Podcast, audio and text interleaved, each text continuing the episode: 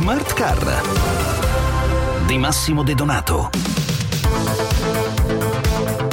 L'Italia sta investendo sulle infrastrutture con una serie di progetti legati all'ammodernamento della rete viaria, inclusa quella gestita da Autostrade per l'Italia. Parole chiave: la digitalizzazione e la sostenibilità, in grado di assicurare da una parte una maggiore sicurezza, dall'altra un minore impatto sull'ambiente. Sono Massimo De Donato e stasera ne parliamo in compagnia di Roberto Tomasi, A D di Autostrade per l'Italia. Allora, Aspi è impegnata in una serie di progetti legati alla smart mobility, quella che si chiama la mobilità intelligente, per migliorare la sicurezza e ridurre l'errore umano alla guida. Di che cosa si tratta in pratica? Si tratta di un progetto che noi abbiamo già lanciato più di due anni fa, che si chiama Mercury, con un'ambizione di volerlo portare ad una rivoluzione della mobilità, rivoluzione che peraltro è già in atto, andando a coprire un po' tutti gli ambiti di quelli che sono gli sviluppi, dalle strade intelligenti a tutta la parte di gestione del prezzo, della gestione della tratta, per rendere il servizio sulla tratta a tutte quelle che sono le soluzioni di mobilità green, e non limitandoci solo alle attività sul sistema autostradale ma anche sui sistemi cittadini urbani, in modo tale che la mobilità diventi certo. un servizio door to door. Anche perché la mobilità Questo... cittadina e quella urbana sono quelle sostanzialmente più critiche sul fronte della sicurezza.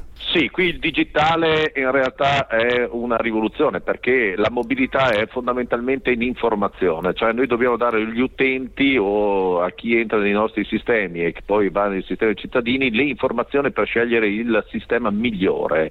I sistemi devono essere efficienti, devono essere equi e banalmente a questo punto si raggiunge la sostenibilità. Se riusciamo a dare questo livello di informazione ai nostri utenti, beh, abbiamo rivoluzionato la mobilità. Certo, è chiaro. A proposito di tecnologie che rivoluzionano la mobilità, ne avete introdotta da poche settimane una in Liguria, Road Zipper, che è praticamente una tecnologia che consente di muovere i cantieri a seconda del flusso di traffico. Ecco, come funziona e quando verrà estesa anche al resto d'Italia? Beh, questa in realtà è a cavallo tra il convenzionale, ovvero il tradizionale, e l'evoluzione futura, avendo importanti ricordi. Ricordo che noi abbiamo la rete dove passa la maggior parte, circa il settanta per cento dei transiti ogni giorno passa sul sistema autostradale gestito da Autostrade per l'Italia, ne entrano quattro milioni e quattro di utenti. Questo è un sistema che ci consente, dove abbiamo tre corsie, di spostare in automatico la cantierizzazione a seconda dei flussi, quindi siamo molto più veloci se il flusso